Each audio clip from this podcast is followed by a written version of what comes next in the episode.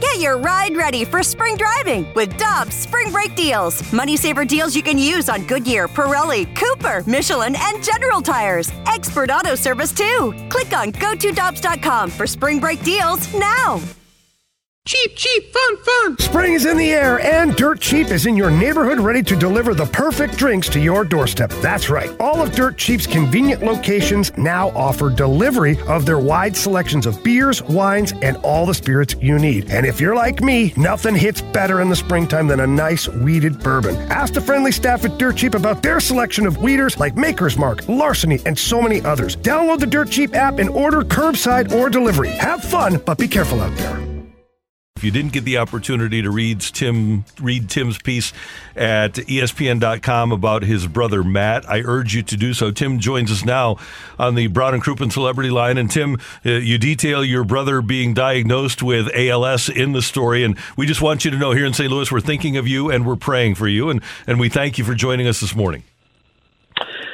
Well, thank you, Randy. This is a uh, wretched, insidious disease, and we need to get the word out that help is needed for these people, including my brother. But he's doing exceptionally well under terrible circumstances. So thanks, thanks very much. You got it. We and we appreciate you joining us. All right, let's start. As you know, when you're on in St. Louis uh, with the Cardinals, they're a half game out in the National League Central. They've had a lot of injuries. They they're going to get Flaherty back. What are your impressions of the Cardinals here as we sit on June seventh? Well, if I were a Cardinal fan, I'd be thrilled where that team is right now. The best pitcher on the team hadn't pitched yet. Tyler O'Neill was great last year, hasn't done much, and he's going to eventually get hot.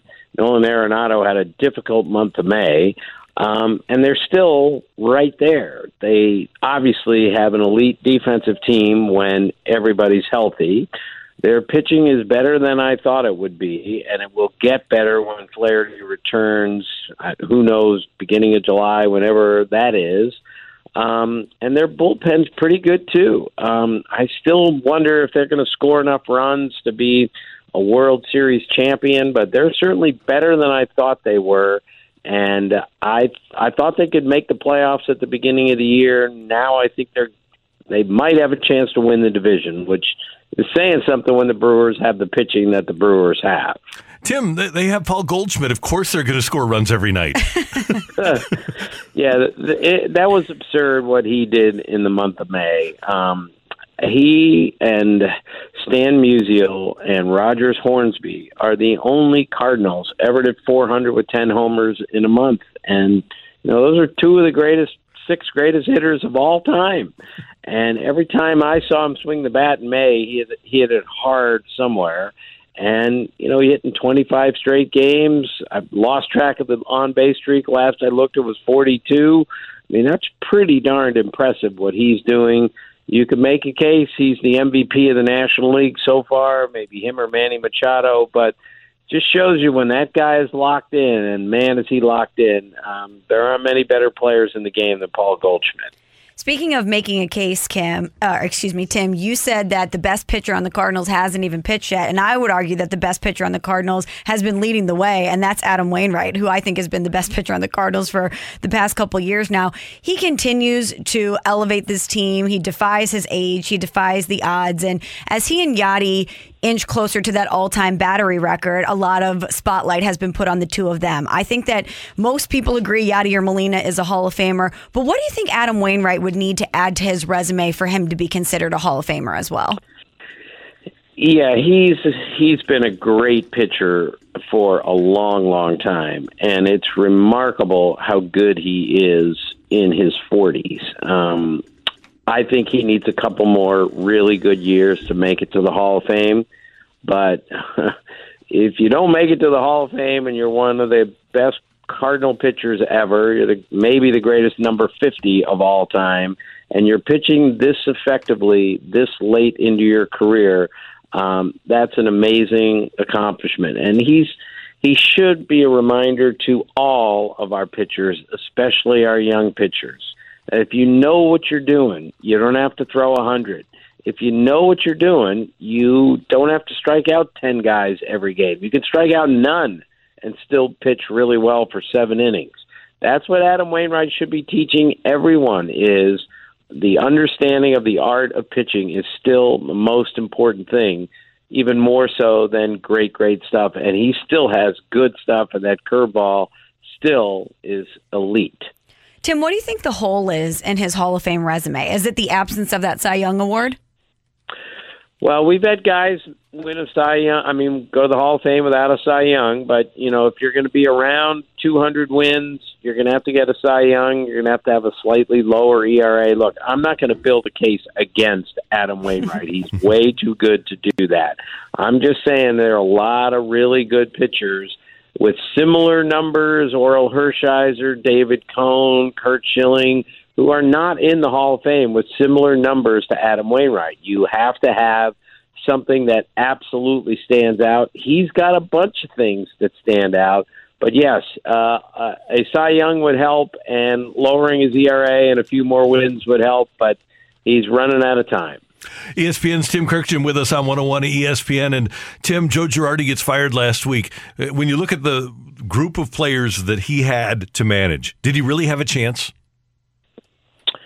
I don't think so. Could they have done better? Of course. Do they probably need to hear a new voice there? Yes, I think they do. But when you have a bad defensive team, you simply cannot win. I mean, you look at the championship caliber teams over the years, every one of them, or none of them, was a bad defensive team. And that's what the Phillies have been, especially in the outfield. And you also can't win with an erratic bullpen, which they've had now for three years, if not longer.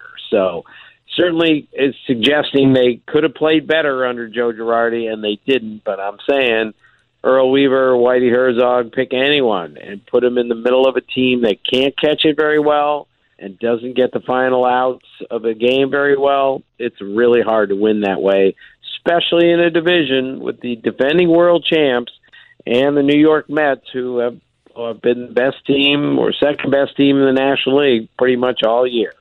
Tim, it was good news, bad news for the Angels last night. Good news was that Mike Trout had a single and he broke his career worst 0 for 26 drought. Yikes. But the bad news is, is that they lost their 12th game in a row. What's going on with the Angels?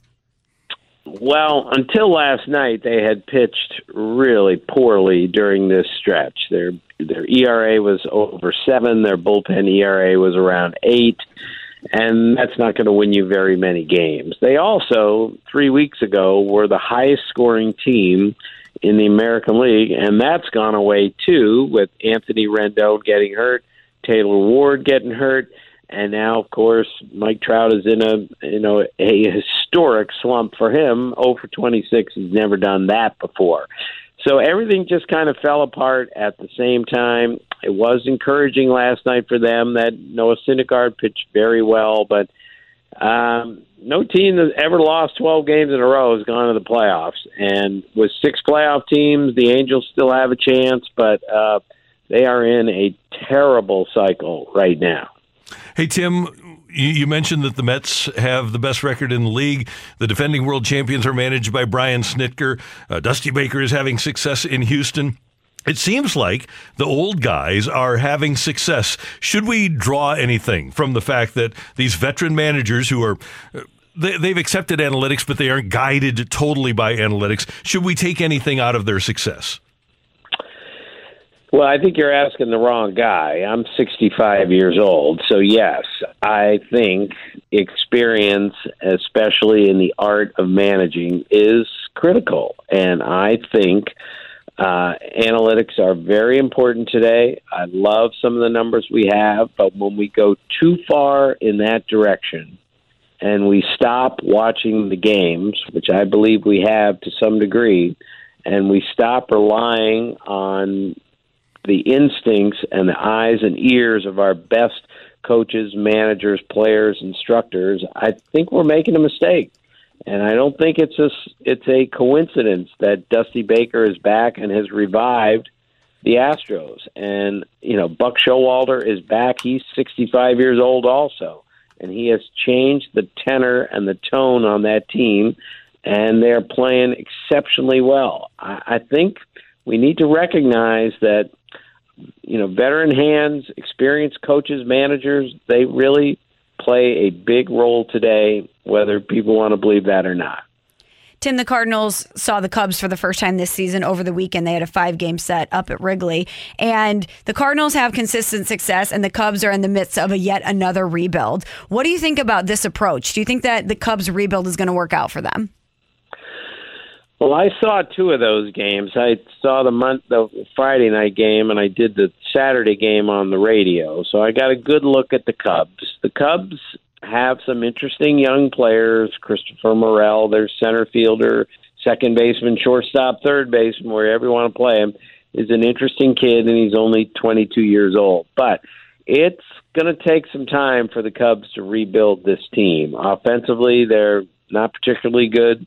They're not a particularly good defensive team. They have some interesting young pitching. Caleb Killian came up the other night. That was a impressive. Well, it's good that they got him to the big leagues, but Cubs have a ways to go here, and they're going to have to invest a little bit more money in making this team better if they're going to stay long term with the Brewers and the Cardinals, who I don't think are going away anytime soon. Uh, one more thing, Tim, and I, have been asking people this question over the course of the last couple of weeks. In 2017, Paul Goldschmidt was third in the National League MVP voting. Nolan Arenado was fourth. If somebody would have told you in 2017 that Goldschmidt and Arenado would be playing for the same franchise, how far down the list do you think you would have put the Cardinals with the, the big money teams, Yankees, Dodgers, uh, Orioles, or not Orioles, Yankees, Dodgers, Mets, uh, Cubs? At that point, you, you had Rizzo and, and Bryant still, but they were going to be free agents. How far down the list do you think the Cardinals would have been if you, you would have said, okay, these two guys are going to play the corner for one franchise? Well, I would have put any team down the list that they would get both of those guys, but the Cardinals certainly down the list. I mean, anytime you see someone like Arenado, uh, you think, well, he's going to go to a big market team. And at the time, the Yankees were looking for a third baseman, and the Mets have been looking for a third baseman in recent years also. So I think it's a tribute to the to the Cardinals. They they were very creative and found a way to get both of those guys. Now, of course, they have to surround them with even more talent and see where it goes from here. But to repeat, I I like where the Cardinals are now. I Nolan Gorman's a good young player, and he's not just a big, strong guy who swings as hard as he can and tries to hit a home run every at bat like so many others. That guy, despite all the strikeouts and all the swing and miss, he has a good approach. He'll keep those hands back against a left-handed pitcher and hit a hard ground ball up the middle once in a while. I like what I see with the Cardinals. I think they're going in the right direction at a pretty good rate of speed. Tim Kurkjian, it's always good to hear your voice. And again, we re- repeat, we uh, urge people to read your piece about your brother Matt at ESPN.com. And uh, again, tell him that uh, St. Louis is thinking of him. All right. Thank you, Randy. Thank you, Michelle. See you. We'll see you soon. Thanks. Take care. That is the great Tim Kurkjian on 101 ESPN. When you think about something that brings out the best in us, it usually involves helping someone else. By donating plasma at a Grifols Center, you can help save millions of lives and show your good side to the world. You'll join thousands of people who donate safely each week, so patients get the plasma derived medicines they rely on. And you'll be rewarded up to $1,000 your first month. Learn more at grifolsplasma.com. Let me guess. Unknown caller? You could reduce the number of unwanted calls and emails with online privacy protection. The latest innovation from Discover will help regularly remove your personal info, like your name and address, from 10 popular people search websites that could sell your data. And we'll do it for free. Activate in the Discover app. See terms and learn more at discover.com slash online privacy protection.